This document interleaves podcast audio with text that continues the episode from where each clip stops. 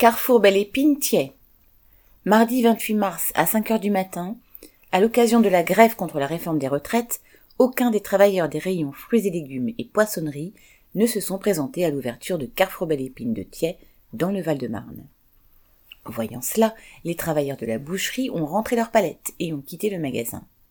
Résultat, il n'y a eu ce jour-là aucun poisson vendu, ni de produits de boucherie, et les fruits et légumes n'ont pas été mis sur les présentoirs.